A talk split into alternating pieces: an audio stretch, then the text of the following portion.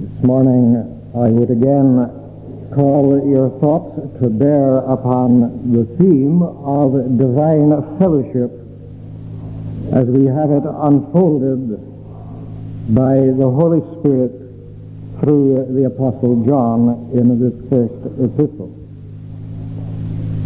In our last time together we saw that this divine fellowship is threefold. For it is fellowship with the Father, with his Son, Jesus Christ, and fellowship also one with another. We began to look at fellowship with God the Father.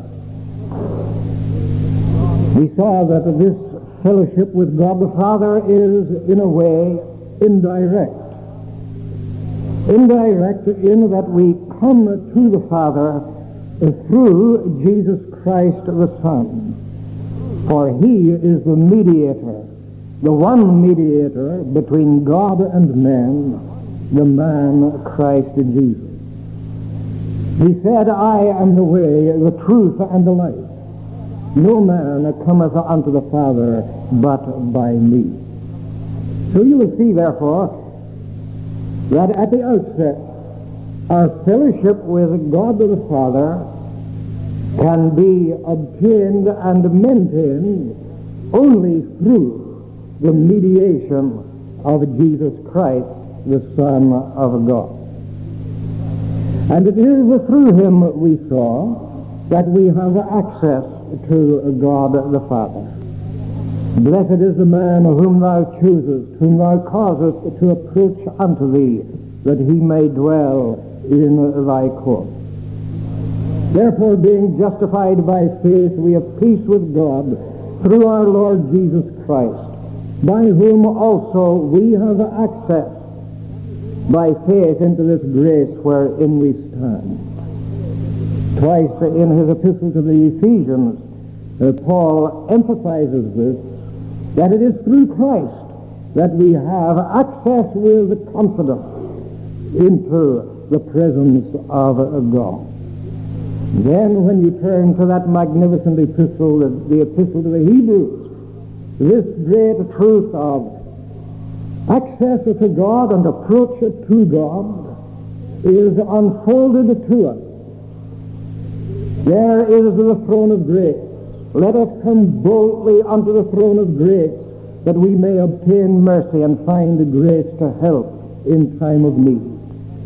Having therefore, brethren, these promises, let us draw near in full assurance of faith. So this is the great blessing that is held out to believers in the Lord Jesus Christ. They have access to God. The book of the Revelation talks of a door being opened in heaven. And the door has been opened for believers in heaven. It is the door of access by which believers draw near unto God. And Jesus said that he was that door. I am the door. By me, if any man enter in, he shall be saved and shall go in and out and find the pasture. So that is the first great blessing and benefit that comes to the believer in his fellowship with God. He has access to God the Father. If you read the eighth chapter of the Epistle to the Romans, you have this truth of God making himself available to his people unfolded. The eighth of Romans. But we pass on to consider not only the access that we have to God the Father, but also the assurance of his favor to us. When we avail ourselves of this divine access and approach to God in the attitude of a fellowship and devotion and worship, God extends to us his divine favor. He lifts upon us the light of his countenance. Here is how the Word of God puts it in the Song of Solomon, chapter 2. He brought me to the banqueting house, and his banner over me was love. That is what God does. He brings us into his banqueting house. He sets us at his table. He serves us himself in the fellowship of divine love and favor. He extends it to us. Have you ever read the book of Esther? Oh, I recommend you to read that book. I call your attention to it because this is one of the great truths that is unfolded in the book of Esther, is the truth of divine favor. Esther was a Jewish maiden who came in the remarkable providence of God to be the queen of King Ahasuerus. Now the law of the Medes and Persians was this, that no one dare enter into the king's chamber without permission, without the king holding forth the scepter of his acceptance. For if any person had the audacity to do that, they immediately were put under the pain and penalty of death. And Mordecai, the uncle of Esther, took Esther aside and said to her, Don't you realize that you have been brought to this position for such a time as this? Because Haman had persuaded, cunningly persuaded King Ahasuerus to issue a decree that the Jews should be dealt with severely, that they should be exiled, banished, put to death. Little did Ahasuerus realize that his very queen was a Jewess. She hadn't disclosed her nationality to him. So she was to go at the command of Mordecai, to go to the king, to get his decree changed.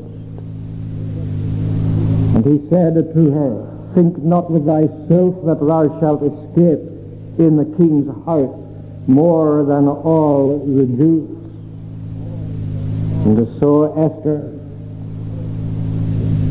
came to pass on the third day that she put on her royal apparel and stood in the inner court of the king's house over against the king's house. The king sat upon his royal throne in the royal house over against the gate of the house. And it was so when the king saw Esther the queen standing in the court that she obtained favor in his sight. And he extended to her his royal scepter of acceptance. My dear friends, this is but a faint glimmer of an illustration of the divine favor of God to his people, whom he has betrothed to him, despite of the fact that they are the posterity of the first Adam. Sinners and rebels. God deals with them in mercy and in grace, in salvation. He brings them into his banqueting house. His banner over them is love. And as your Ahasuerus gave his favor and his scepter of acceptance to Esther, so does Almighty God do that for his believing people. He gives it to them access to his presence. He gives it to them the assurance of his divine favor. Paul puts it this way, He hath made us accepted in the beloved. Another rendering of which is this, He has made us who believe in Christ, He has made us to be lovely and admirable in his eyes. God admires his believing people in the Christ Jesus, giving to them the assurance of his faith. Oh, but more than that, God leads them into an awareness of his love. It is a marvelous thing to have access to God. It is most wonderful to be assured of his favor. But oh, to dwell in the awareness of the love of God. This is truly wonderful. To have it borne in upon one's soul. God loves me. That is the great thing. Here's how Jesus put it to his disciples. He answered and said unto him, If a man love me, he will keep my words, and my Father will love him.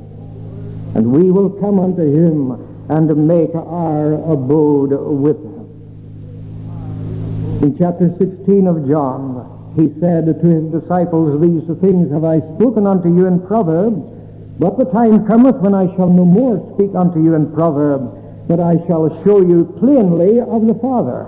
At that day you shall ask in my name, and I say not unto you that I will pray the Father for you, for the Father himself loveth you. Oh, my dear friends, this morning, if you are trusting in Jesus Christ and you know him as your personal Savior, this is the great affirmation of the Savior concerning you. The Father himself loveth you. Carry this away with you. And then the face up to the world with all its enticements and all its uh, fashions and all its inducements to try to make you leave the side of the Savior. How can you do it? With this affirmation ringing in your heart the Father himself loveth thee.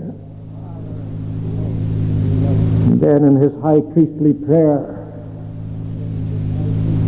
the 17th chapter of John, Jesus speaks of the unity into which he has brought his believing people, the unity with himself, I and them, and thou in me, that they may be made perfect in one, and that the world may know that thou hast sent me and hast loved them.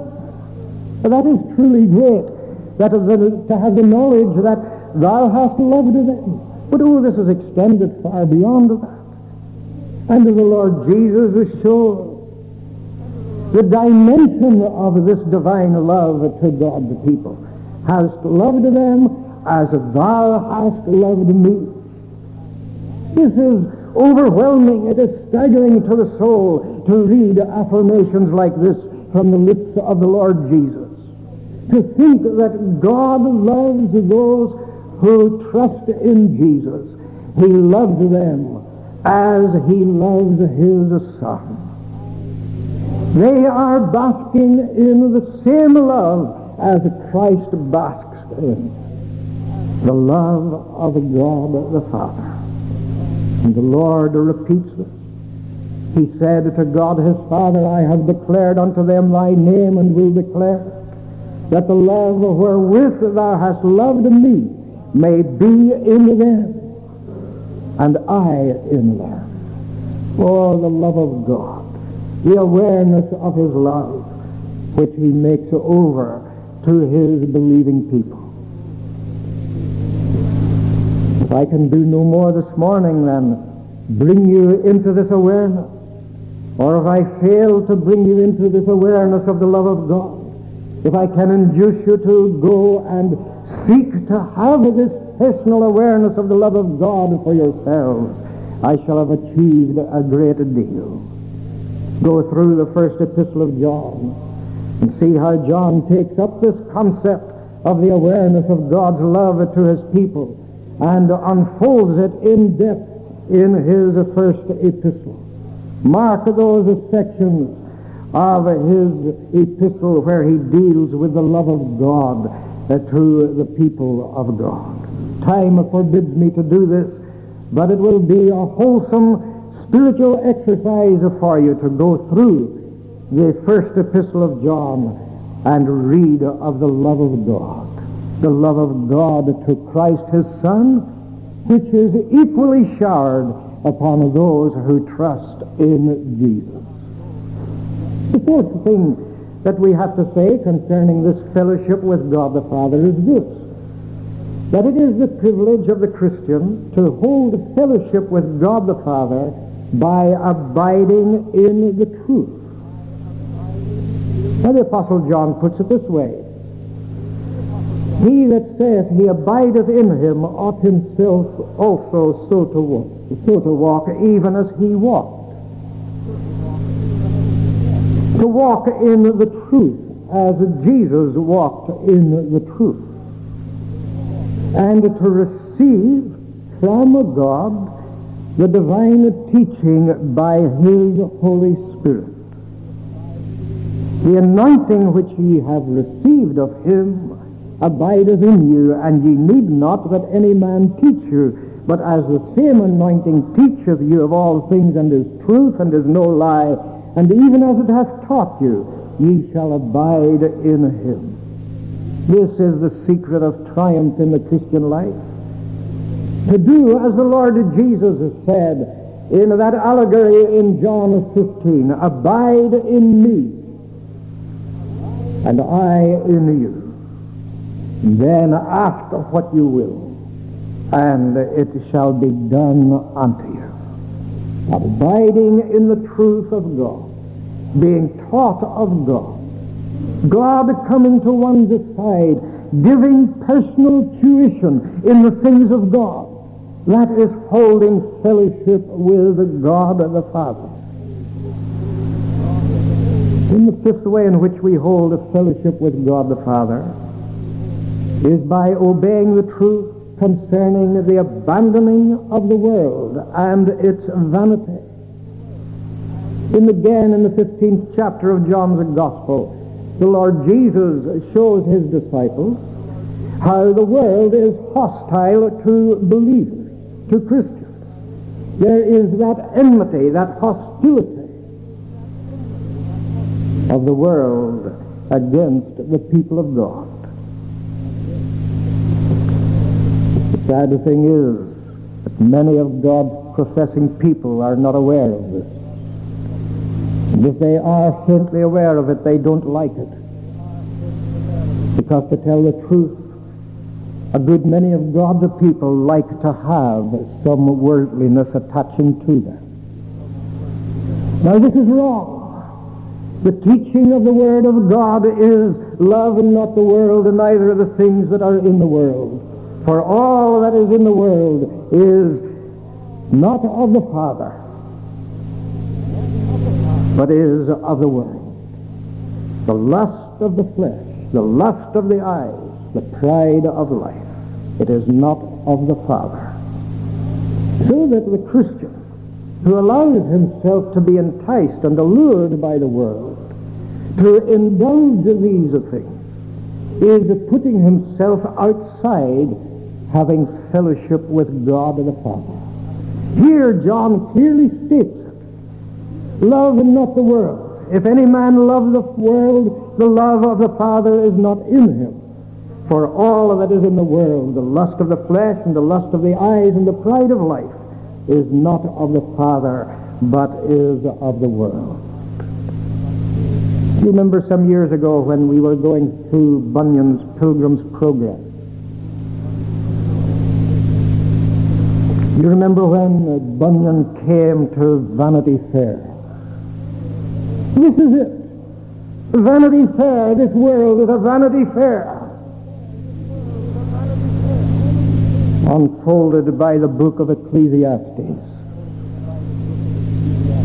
The Christian had better learn the lesson well, that the world passeth away and the lust thereof, but he that doeth the will of God abideth forever.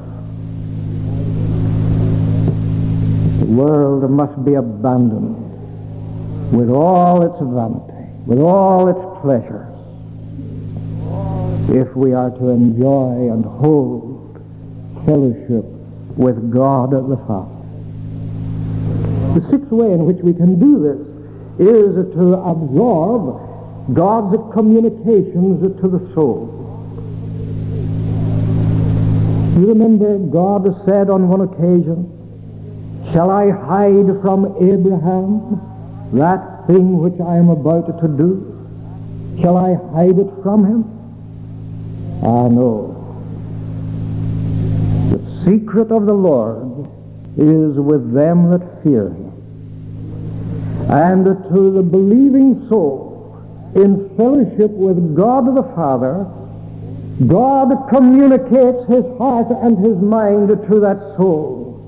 He elevates that soul to that high plane where communion with God is not only possible, but actually takes place. Communion with God, where God tells out his heart and his mind through his word by his Holy Spirit into the soul of the believer.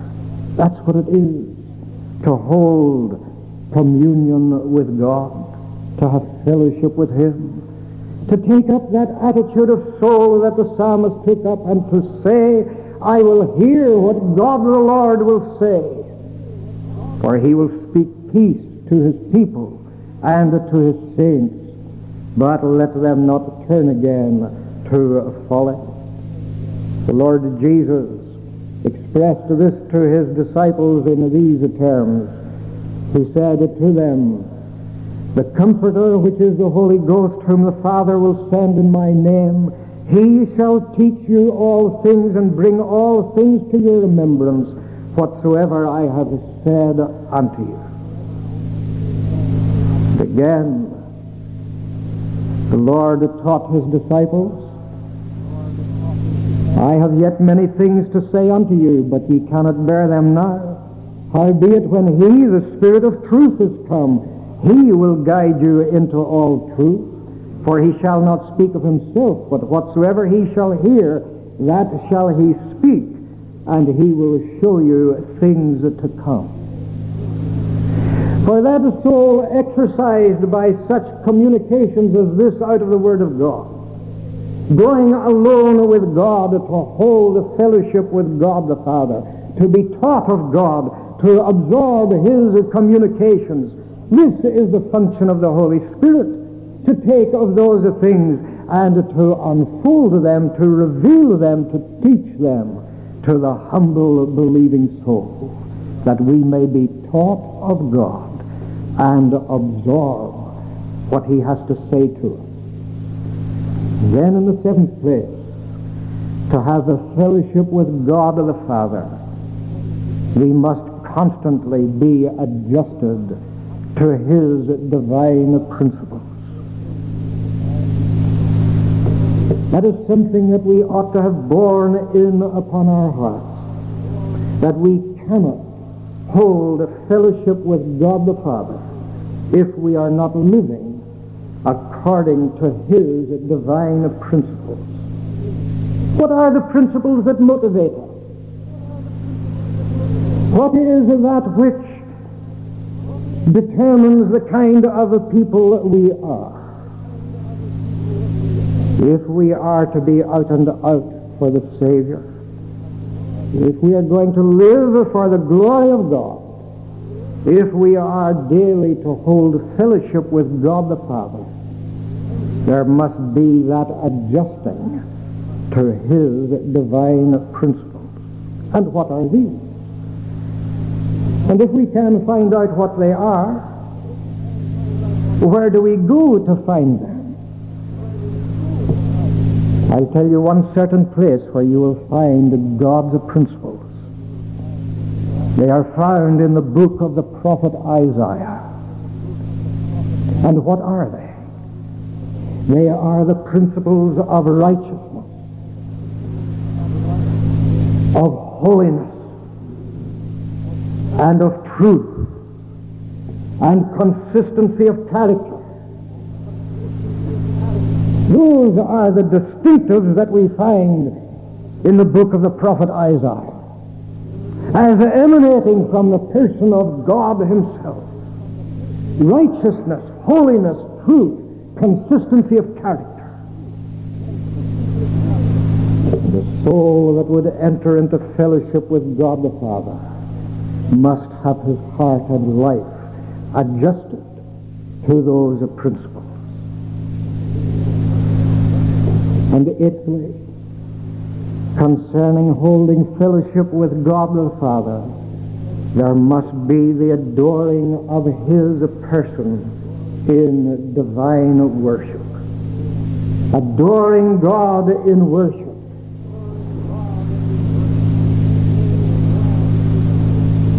A.W. Tozer some years ago wrote a little pamphlet called The Lost Jewel of Christian Worship. The lost jewel of Christian worship. That is one of the flaws in Christendom today. The church at large has lost view of the concept, the true concept of divine worship. Divine worship which is largely made up of adoration. Oh, what do we know of adoration? Adoration of God. Do we spend the time in adoring God for the perfection of his being as we can view him in his word? What is adoration? Adoration is a posture not only of the body but of the soul. It has to do with the prostration of being prostrate before God, of lying in the dust before Him, of being silent to God. And it is only one element of a true worship of God, adoration. We see examples of it in Peter falling down before the Lord Jesus, acknowledging his sinnerhood, calling to the Savior, Depart from me, for I am a sinful man, O Lord. We see it in the sixth chapter of Isaiah when Isaiah had that marvelous vision of God in his holiness and the heavenly creatures surrounding his majestic throne. Isaiah said, Woe is me, I am undone. I am vile, I am a man of unclean lips. He saw God in his unutterable holiness. And Isaiah worshiped he adored God. Like the blind man whom Jesus healed, who fell down at his feet. The Word of God tells us he worshipped him. Go to the recital of the law of God's commandments in the 20th chapter of the book of Exodus. There you will learn what it is to adore God. God who alone is God, the one and only true God. We have got to learn the meaning of worship and adoration. To sum up this aspect of divine fellowship, traveling no further May I end by saying that the believer in the Lord Jesus Christ holds a fellowship with God in God's purpose. The believer is glad, he is happy to fall in with the purpose of God. For God is the sovereign God. He does all things according to his own sovereign, divine Godhead counsel. Whatsoever it pleases the Lord to do, that he does. He is sovereign. This brings me to the second thing. The believer has a fellowship with God, and not only in God's purpose, but in God's pleasure. Whatever God pleases, that will please the believer. The Christian is never to allow his will and God's will to be at cross purposes. Rather, he is to do what Paul enjoined the Philippians to do, to work out your own salvation with fear and trembling, for it is God who worketh in you both to will and to do according to his good pleasure. And that inner monitor that is called the conscience will speak to the Christian as of that which looms up in his life that is displeasing to God. Once that is revealed, the believer is to shun it and he is to seek to do God's pleasure alone. And in that he holds fellowship with God. He holds fellowship with God, thirdly, in prayer. Prayer is the addressing of the soul to God, speaking to God. Oh, the pure delight of a single hour that before thy throne I spend when I kneel in prayer, and with thee, my God, I commune as a friend with a friend. The believer fellowships with God the Father in prayer. He fellowships with God the Father in his works, in his word, in his worship, and in God the Father's ways. He said through the prophet, My thoughts are not your thoughts, saith the Lord. Neither are your ways my ways. But he made it plain that as high as the heaven is above the earth, so high and higher are his thoughts and ways to our thoughts and our ways. So we are to go to God. And in the prayer of the psalmist, we are to speak to him, Teach me thy way, O Lord. I will walk in thy precepts. And we have fellowship with God in his works. Oh, the handiwork of God. What a joyous thing it is to take a journey out into the country, surrounded by nature, to see the handiwork of God, the beauty, the attention to design and detail. It was Mungo Park who, in his travels and in his lostness and loneliness, received inspiration when he saw a tiny blade of grass. And he saw the wonder of it.